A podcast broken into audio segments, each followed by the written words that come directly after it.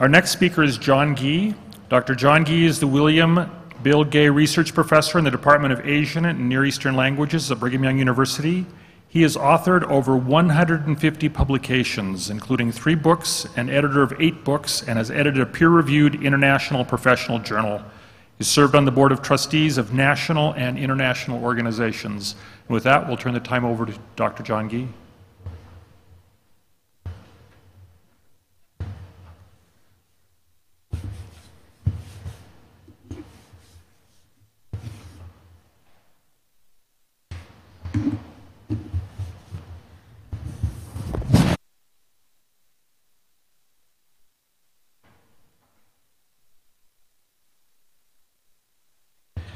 Thank you. I'd like to thank um, Fair Mormon for inviting me to come, and I'd like to thank all of you who are watching this, even if I can't see you, for participating, for watching this. I hope that what I have to say uh, might be of some benefit to you.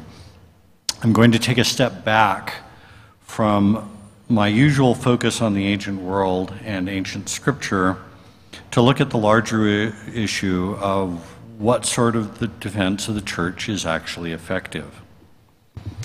Elder Neal A. Maxwell was passionate about using data to make decisions.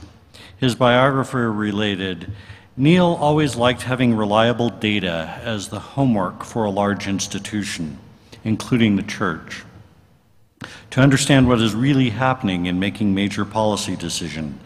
That was the impulse that had prompted him to ask for demographic projections of church growth, which helped President Lee to explain the need for the regional representatives.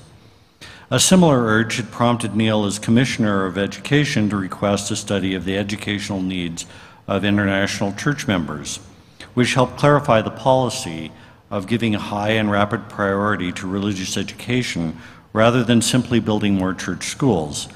This approach was Neal's analytic vision at its best. To that end, when Elder Maxwell was put in charge of church correlation, he created a new division in correlation, now called the Correlation Research Division, to evaluate the effectiveness of various church programs.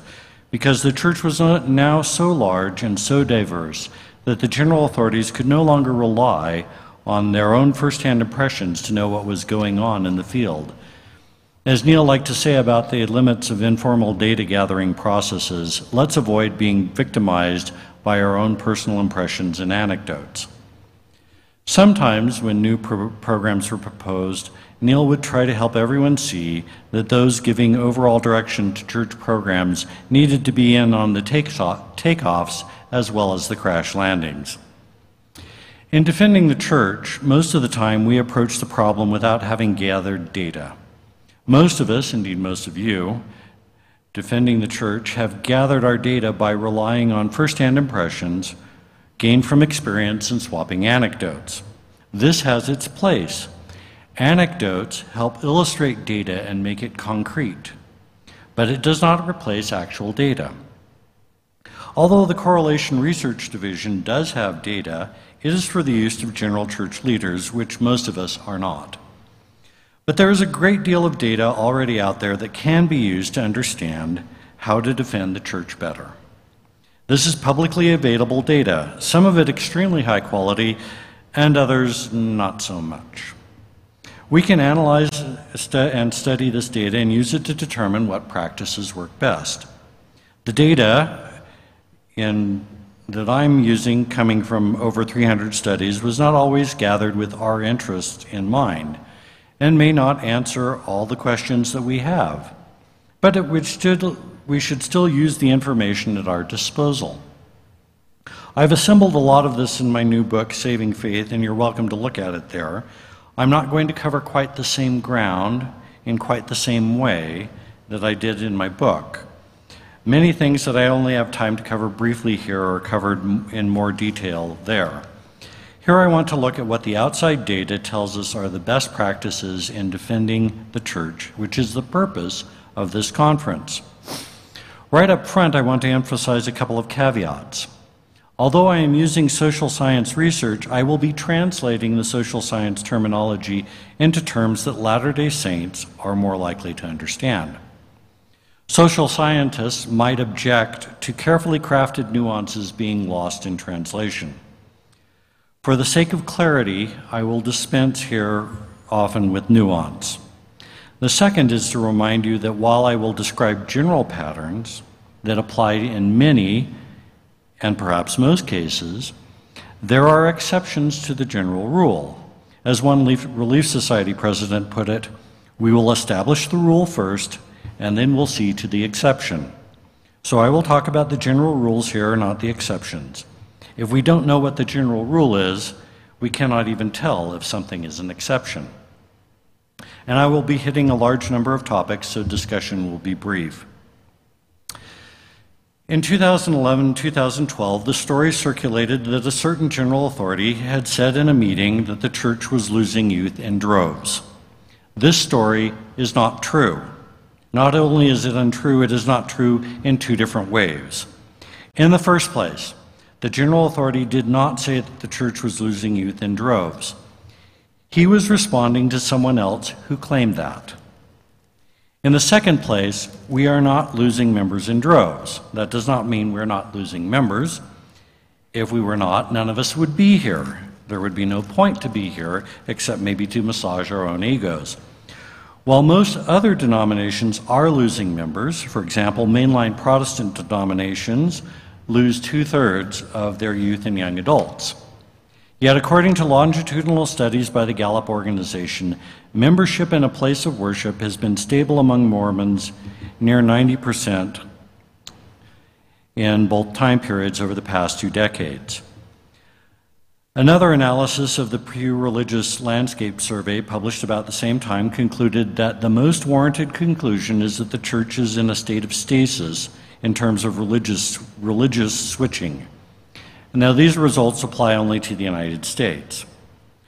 Of those who stay, they are more faithful and become more faithful over time.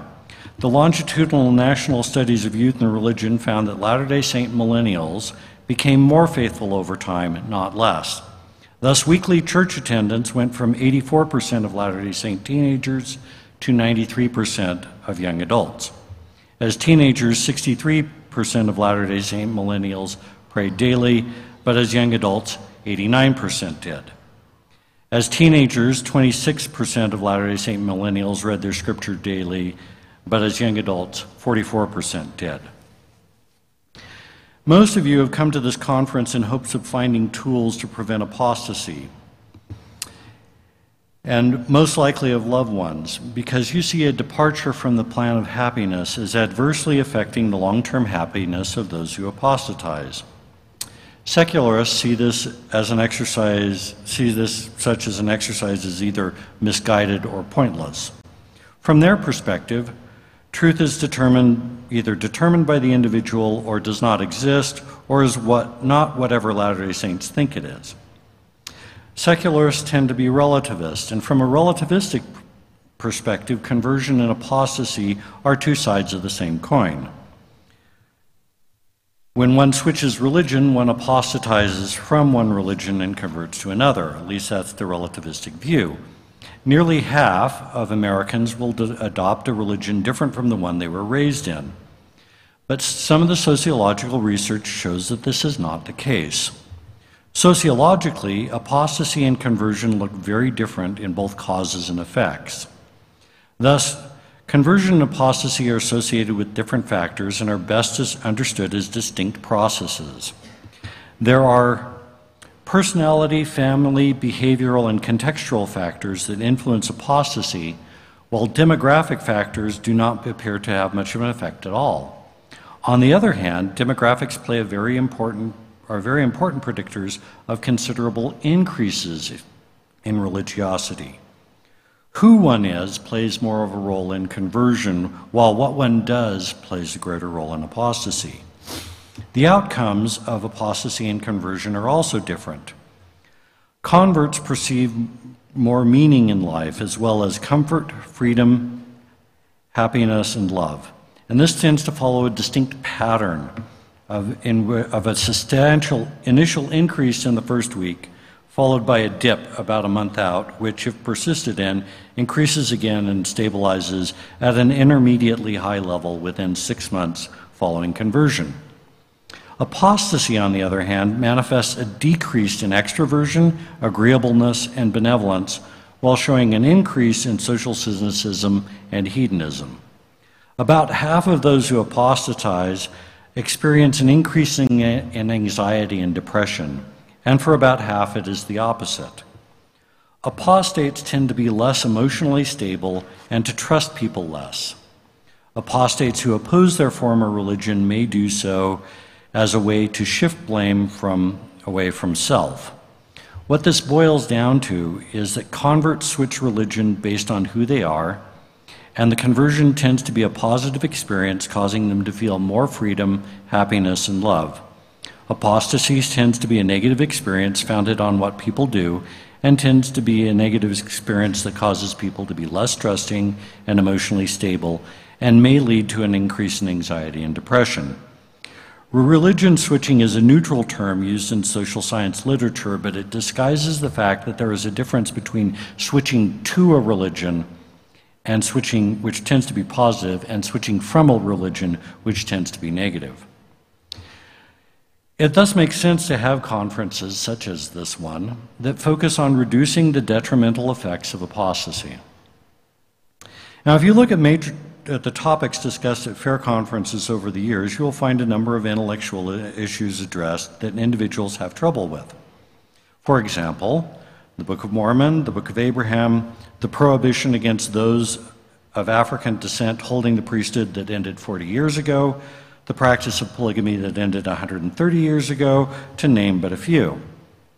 The church has also published gospel topics essays dealing with these topics, while I do not wish to minimize the importance of these topics, uh, after all, I usually speak on one, and Elder Ballard said that we should know the gospel topics as is, like you know the back of your hand.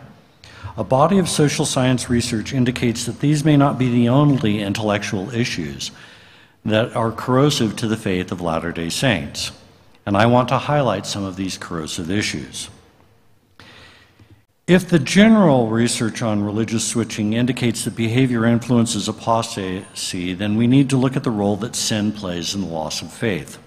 I will start by looking at two surveys of former Latter day Saints, each of which was extremely flawed in their data gathering methods. Both surveys were started as a means of providing apologetics for those leaving the church. That is, the intent was to defend and excuse those abandoning their faith and their covenants. But both revealed something else. In one case, 42%, and in another case, 38% of the respondents admitted that their lifestyle was no longer compatible with the teachings of the church. This was the most common reason given for abandoning faith. And we have to deal here with another issue which may be reflected in these numbers social desirability bias. Social desirability bias occurs when individuals give answers that reflect societal expectations on them in some way, rather than the truth. There is some social scientific literature on the subject, particularly relating to Latter day Saints. One pair of researchers determined that Mormons and Jewish youth are clearly the least likely to give socially desirable answers to surveys. On the other hand, less religious people are actually more hesitant to report immoral behavior. Given that these individuals have left their religion, it is likely that the numbers of those who have left because their lifestyle was not compatible with church teachings is even higher. This still does not mean that everyone who loses faith does so because of sin, but it is still a major factor that, because it shows up in about half of the cases, cannot be completely removed from the discussion. A number of years ago, I heard a former member of the church who was disappointed because he was excommunicated for adultery when he wanted to be excommunicated for intellectual issues. I think his attitude may be typical because currently it is seen as more respectable to lose faith over intellectual issues rather than behavioral ones. So many would rather bring the intellectual component to the fore and not talk about the behavioral component. Immoral behavior brings us to its precursor, immoral thoughts. Estimates of pornography, youth among, pornography use among youth at large range from 7 to 98 percent, which looks like the numbers are guesses. Among Latter day Saints, 6.2% of youth use pornography, which increases to 26.3% of young adult males. Pornography has long term deleterious effects to faith.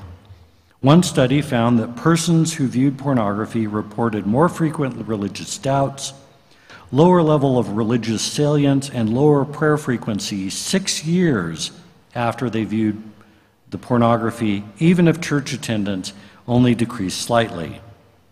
Viewing pornography as a teenager correlates with decreases in service attendance, frequency of prayer, the importance of faith, closeness to God, and doubts about religion. Because pornography also tends to cause a number of other side effects, these can potentially serve as indicators of this problem. And these effects may include a preoccupation with sex among both genders, oops, um, lower grades in school, accepting and favoring premarital and extramarital sex, a shift in political views towards more liberal or progressive views, an acceptance of same sex marriage, participation in homosexual practices, boredom, sadness, and depression, decreased sexual desire and satisfaction, decreased happiness in marriage, and a distancing of oneself from one's own children. Of course, pornography is not the only cause that produces some of these effects. Um, you might be distancing yourself simply by watching your cell phone too much. And it does not necessarily produce all these effects in a particular user, but given the long term negative effects, we would be remiss not to include it in concerns. Another moral issue negatively impacting faith is divorce. For some less religious or non religious families, a divorce might encourage children to seek religion, but that is more exceptional. Parents getting a divorce doubles the chances that their children will apostatize and triples the chances when parents were religiously active. The connection between divorce and loss of religion is so strong that some sociologists have argued that the rise of the nones, meaning those who have no religion, may result partly from long term increases in divorce and their impact on intergenerational solidarity and religious formation. In the gospel of Jesus Christ, we are all spiritual sons and daughters of God, and consequently, we are all brothers and sisters. We generally want to make each other feel welcome in the covenant. We usually love each other and get together and enjoy each other's company. But the church is a covenant organization and not a social organization. In a longitudinal study of those who view the church more as a social organization, in the next wave of the survey, nearly a quarter stopped attending or stopped believing. Friendship is not enough to keep people in the faith. On the other hand, whether youth like the people at church does not predict their commitments as, as adult. Focusing on friendship at the expense of covenants is foolish. A number of counterfeits of the gospel of Jesus Christ are also circulating among the saints. One of these has been labeled moralistic therapeutic deism.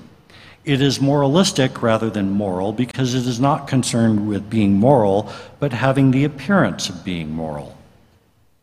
That means being nice, kind, pleasant, respectable, respectful, and responsible, but not actually honest, true, chaste, benevolent, and virtuous. It is therapeutic because it is designed to make the individual feel better about himself or herself. It is deism because it does believe in God, but in a God as a cosmic butler who comes at your beck and call and helps you out if you need him, but otherwise leaves you alone. This is not the God of the Scriptures. I had a conversation with someone last year where I was told that the gospel could be summed up with two words be nice.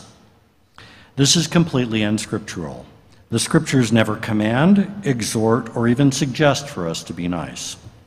Furthermore, there is some research that suggests that people who are moral and not considered nice tend to be highly religious, while those who are nice and not moral tend not to be religious. Niceness does not correlate with either morality or religiosity. And as a side note, until the 18th century, to call someone nice would have been seen as an insult. Various forms of relativism are also a pre- present a pernicious problem.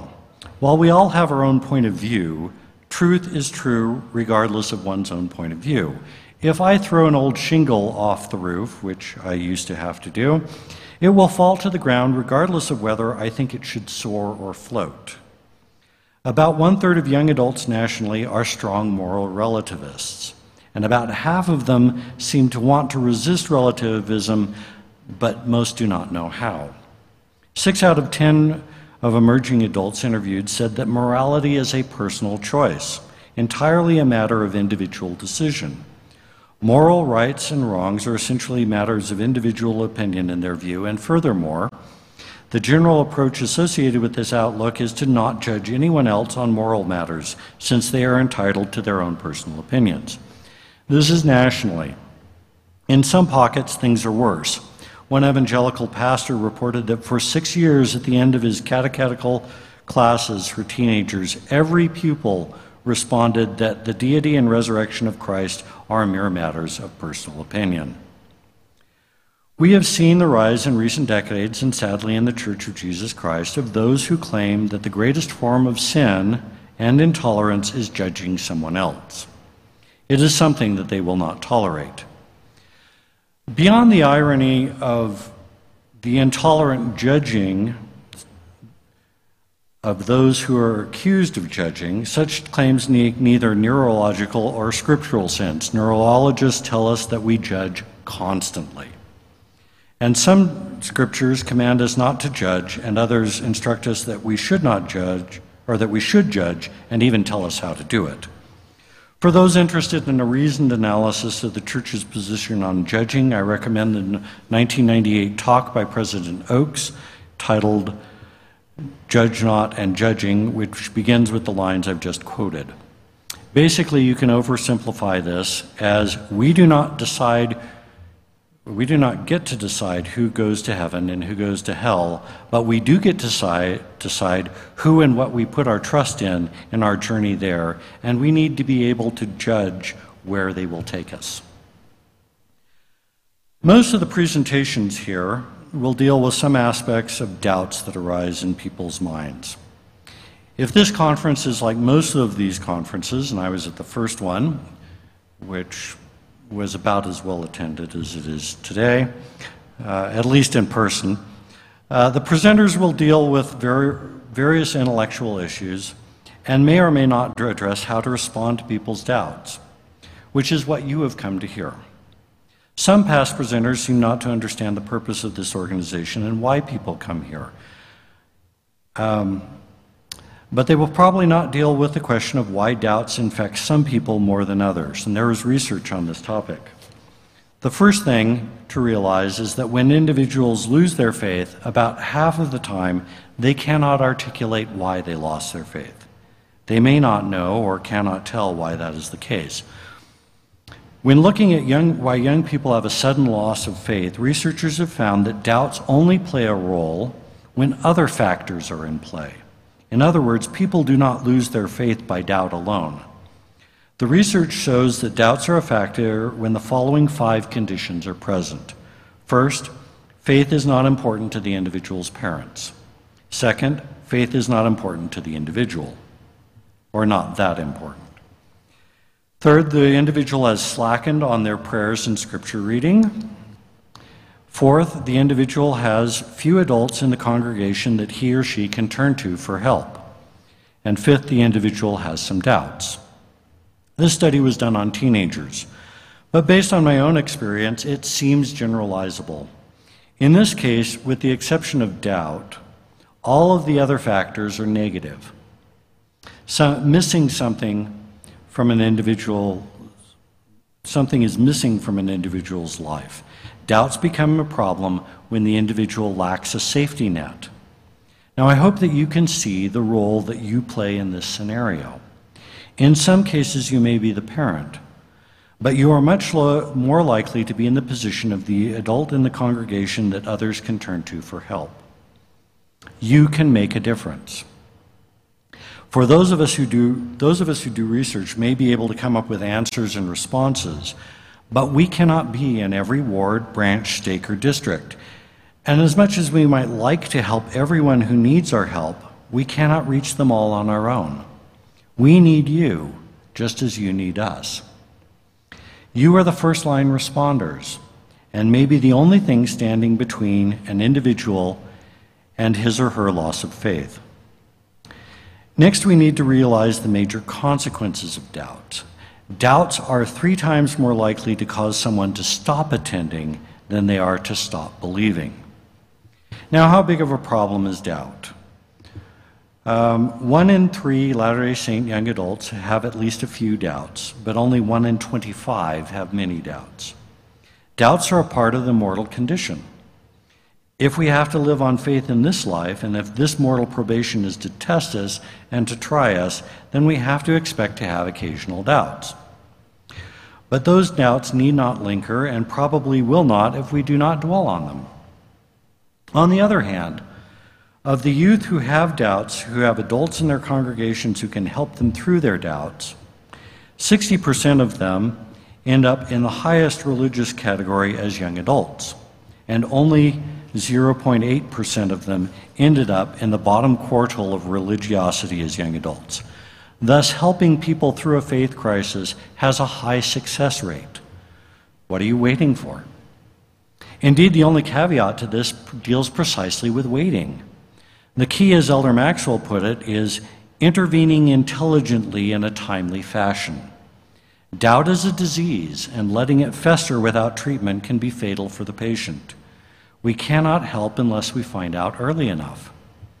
President Russell M. Nelson taught that one of the first rules in medical inquiry is ask the patient where it hurts. The patient will be your best guide to a correct diagnosis and eventual remedy. The malignant tumor of doubt, if allowed to remain and grow, saps the doubter's spiritual health. As one study put it, at whatever point one articulates one's doubts, one may appear to have been dissembling or hiding one's ideas, raising questions about one's truthfulness in both the past and the present. If people will not let you know about their doubts, there's not much that you can do to help them. It's like calling in the doctor after you've already received a stage four cancer diagnosis. Researchers have only discovered four things that are strongly correlated with preserving faith in youth, and these are daily prayer, weekly church attendance, regular scripture reading, and keeping the law of chastity. Though I suspect that there are other statistically relevant factors, it would be foolish to ignore the factors that we know about. One of the more important things, points here is that all of these are things that the individual must do for himself or herself. No one can read your scriptures vicariously for you. We have seen that these items are part of the safety net protecting people from doubt. So, when in doubt, apply the safety net. The prophets and apostles have been very clear about what type of apologetics they expect from researchers which is probably not most of you, but some of you. A year and a half ago, Elder Holland told scholars at Brigham Young University, We ask you, as part of a larger game plan, to always keep a scholarly hand fully in the face of those who oppose us. The year before, President Dallin H. Oaks reminded the faculty at BYU that three years previously, I encouraged BYU faculty to offer public, unassigned support of church policies that others are challenging on secular grounds. Note the word unassigned. The church should not have to ask or assign. The duty is inherent in the position. After citing a comparison that Elder Maxwell made about the needs scholar, for scholars building the kingdom to be able to use both trowels and muskets, President Oaks said, I would like to hear a little more musket fire from this temple of learning. While, dealing, while social science dealing with the effectiveness of defense of faith is limited, there are some results worth looking at. There are three characteristics that studies indicate seem to make a difference in apologetics.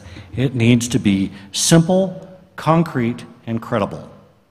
This puts us at a disadvantage. In order to be truly credible, our arguments have to be true.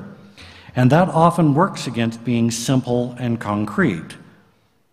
Um, the Book of Abraham is the prime example here. Critics of the church often pro- propound positions that appear simple, concrete, and credible, but are false. And for example, one dubious studies claims that the only specific historical or doctrinal issue to rank among the top 10 was the concern about the historicity of the Book of Mormon and the Book of Abraham. One of the reasons that the historical authenticity of the Book of Abraham is in question is that the answers are not simple. They are so complicated that I have seen critics so intent on cut, undercutting certain members of the church that they did not realize that they own, undercut their own arguments in the process. Complicated arguments are harder for people to understand. The more complicated the argument, the harder to follow, and the more likely you are to lose your audience. Arguments also need to be concrete.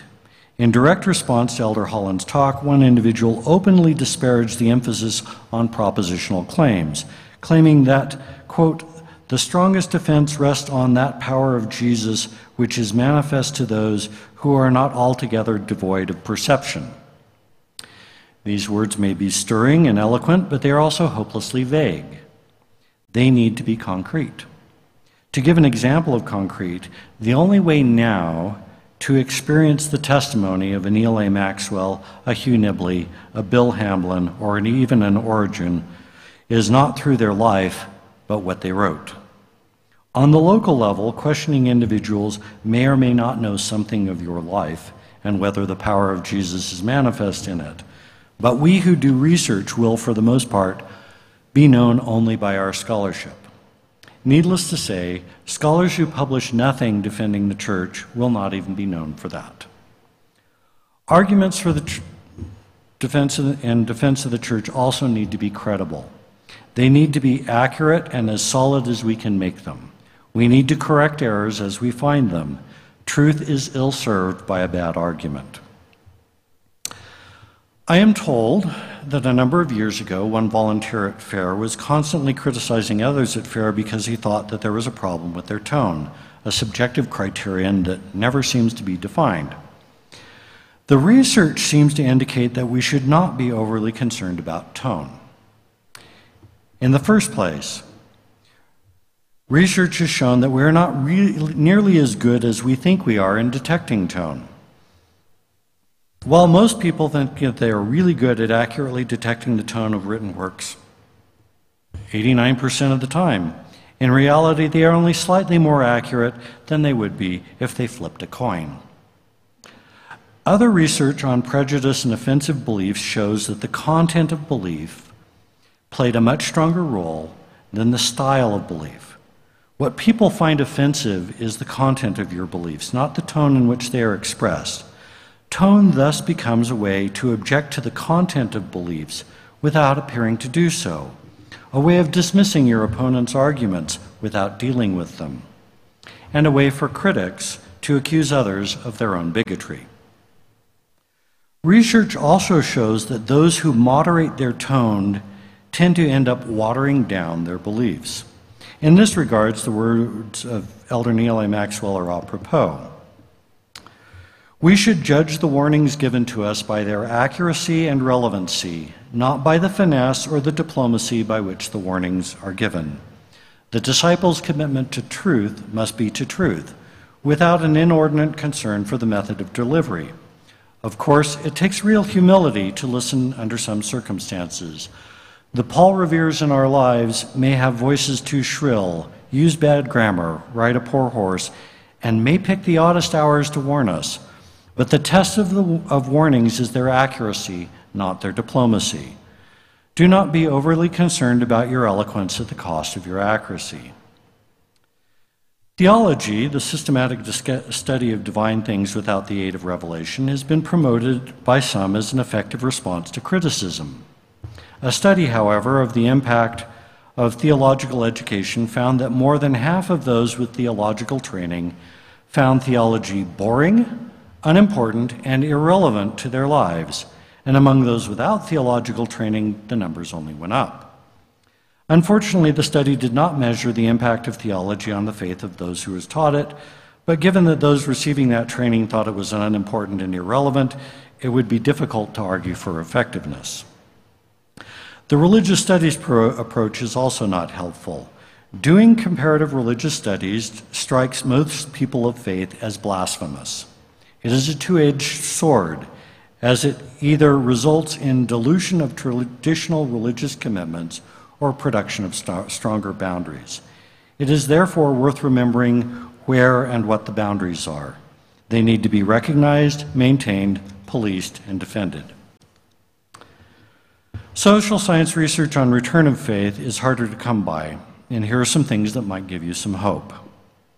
The first is that unbelief is the least stable of all religious categories.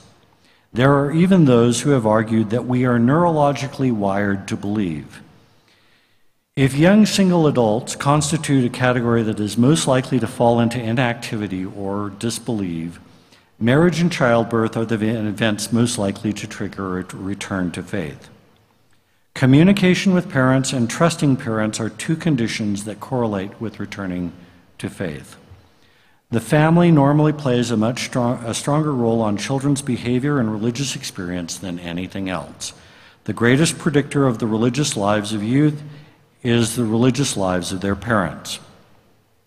Nones, those who uh, subscribe to no religion, whose co- social contacts included religiously active peers, were more likely to believe in God, but only one in five nones had such friends.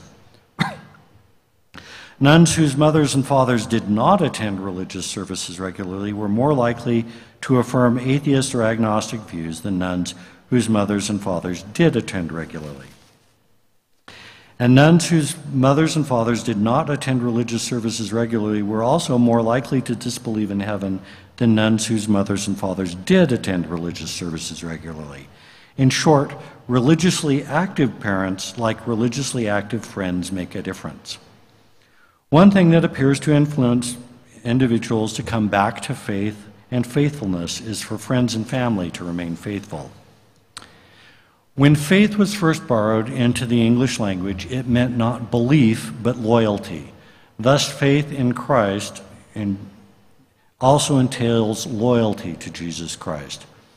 When family members fall away, we need to remain loyal to Jesus Christ. Yes, we still love our family members, but as Jesus told us, he that loveth father or mother more than me is not worthy of me, and he that loveth son or daughter more than me is not worthy of me.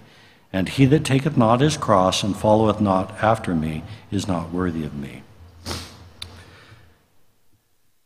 Defending the faith takes two types of people researchers and local people. The job of the researcher is to confront the arguments and deal with them, to rebut them, refute them, diffuse them, whatever necessary. But no matter how we write about them, nearly half of our readers will misinterpret our tone. But while researchers should at least occasionally work with individuals on a one to one basis, we cannot work with everyone. We need people like you to take the information and help those around you who need it. Defending the faith generally has good, really good results. A majority of those who work through their doubts come out with a stronger faith. The exceptions to this are first, those whose lifestyles are no longer compatible with the teachings of the church. This is known as cognitive dissonance, where one's behavior is incompatible with one's belief. The usual course for those with cognitive dissonance is to change one's belief to coincide with one's behavior, not the other way around. When the behavioral component is not addressed, the intellectual co- component usually cannot be. Second, those who stew too long in their doubts before getting help. Like ceviche, they have marinated in the acids of their doubts so long that they are already done without even being cooked. The data do so if you want some sound bites to sum this up, the data do not indicate that the church is losing youth in droves. There is a difference between apostasy from and conversion to a religion. They are not different sides of the same coin. Prevention and retention are, better, are easier than reclamation. The biggest reasons that people leave the church are behavioral rather than intellectual. While we appropriately focus on materials in the gospel topics essays, other intellectual issues may loom larger in creating doubts. God is not your butler or your buddy. The church is not a social club, and you do not get to define truth or have your own version of it. Prayer, reading scriptures, attending church, and keeping the commandments make a big difference and should be the first line of defense and first course of treatment. And if you want your loved ones to return to the faith, then you need to be grounded in your faith and covenants and not compromise them.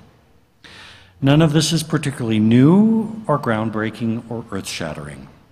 When tremors of doubts ripple through lives, you do not want to be earth shattering. You want to be solid, grounded, rooted, settled, established, built on the rock of your Redeemer, Jesus Christ, whose church this is and in whose work we are all hopefully engaged. And may God bless you in your efforts to defend it.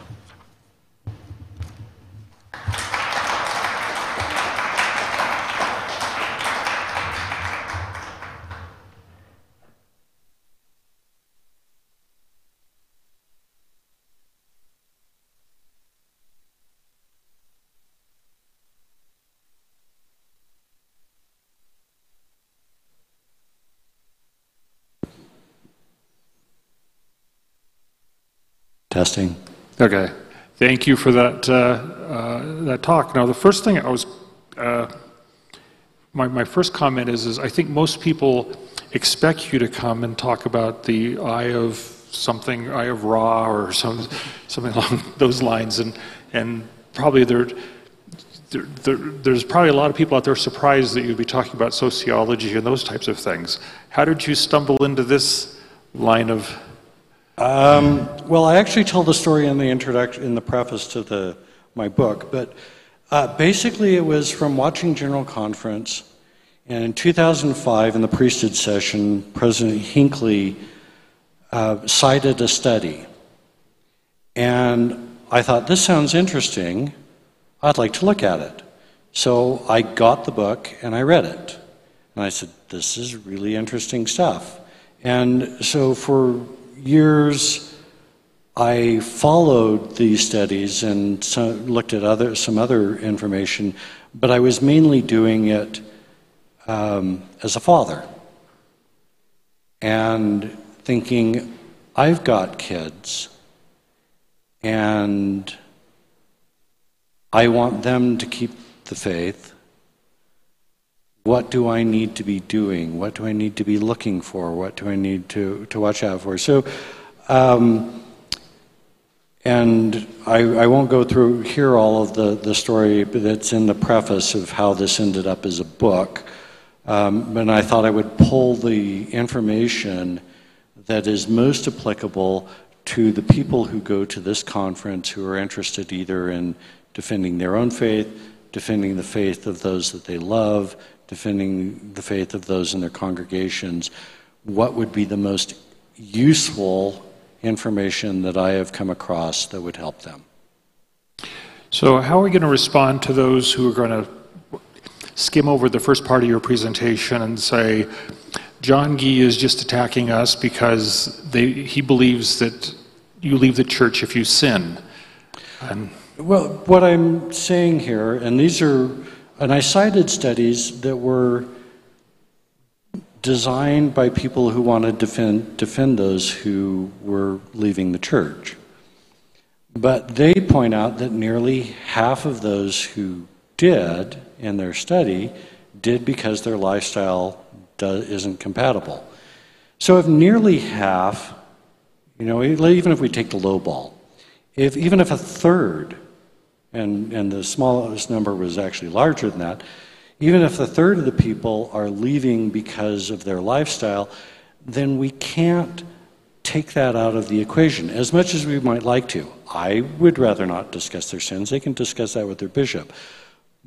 But to ignore the, the role that that plays is to skew both our approach and our results and the data that we're working with. And I know people who didn't leave because of sin. They do exist. So we can't say that that works in every case. But to take it out of the equation is to take one of the major factors out of the discussion and uh, it, it distorts our view of, of how we deal with it. So, as much as I might like to avoid the topic, uh, I usually deal with intellectual topics, we can't ignore the topic. Yeah, that makes sense. So next, next question says, to what do you attribute some of the differences between your findings and those by Jana Riess in her 2019 book, The Next Mormons? For example, you indicate that people leave the church over behavioral issues at a higher rate than she does.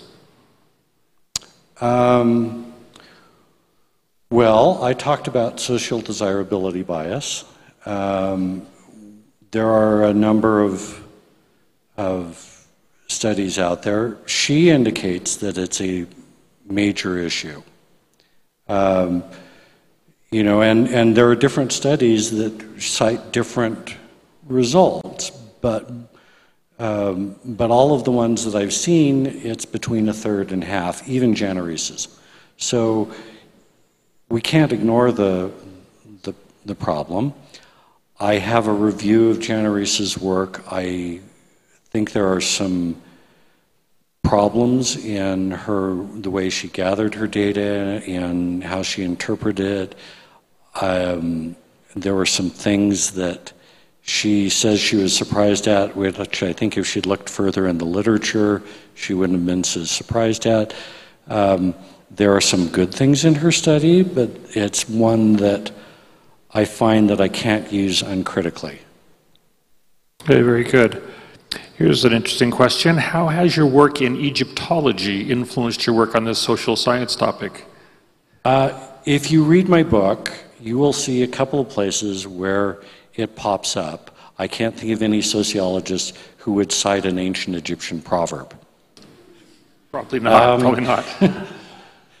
which I do. And, but, but actually, there, there's the flip side of this because I've done a paper that I've submitted to an Egyptological venue where I actually, um, because the, the topic came up, I pull in the modern sociology before I look at the ancient Egyptian evidence to give a boundary of, of give an idea of what you look for in the modern world and what we might be looking for in the ancient world. So, yes, it has bled a little bit in both directions. So, if someone wanted to find out more about this, what is the name of your book again? The book is called Saving Faith. And um, it came out in May from the Religious Studies Center and Deseret Book. So it's available on, I, I checked, it's listed on the Fair Bookstore uh, app. It was there this morning. Um, it's also available at Deseret Book. It's available at Amazon, all of the usual places. I'm sure that given this is the fair conference, we would prefer them having to um, buy it from the fair bookstore because that way some of the proceeds will contribute to the marvelous studio that we have here that we've been able to do this conference in, and, um, and also the ongoing work of um, providing answers.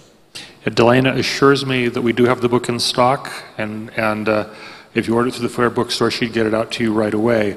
I also should comment that your last book, um, I almost had to give her a raise, which is terrible. No, I shouldn't say that. I always because she was uh, uh, their last book just flew off the shelves, and we were she was sending out stacks of books every day. Um, well, it, the introduction to the Book of Abraham, I understand, is still in print, so you can order that too. Yeah, that's true. That's true. And if, if you're interested in that topic, it's probably a better one to go to. Okay. But yes, I, so I have your book. I admit I have not read it yet, but it's sitting right next to my bed, right next to the, the, the bedstand, and I'm planning, that's, it's, it's the next book on my list of things to read, so I look forward oh. to reading that. Well, that's very kind of you. Yeah. Thank you for your time, and we'll see you again, I'm sure. Thank you for the invitation to come. Thank you all for uh, attending virtually or in person, and uh, I wish you the best uh, in your efforts to spread the gospel and to save and preserve faith.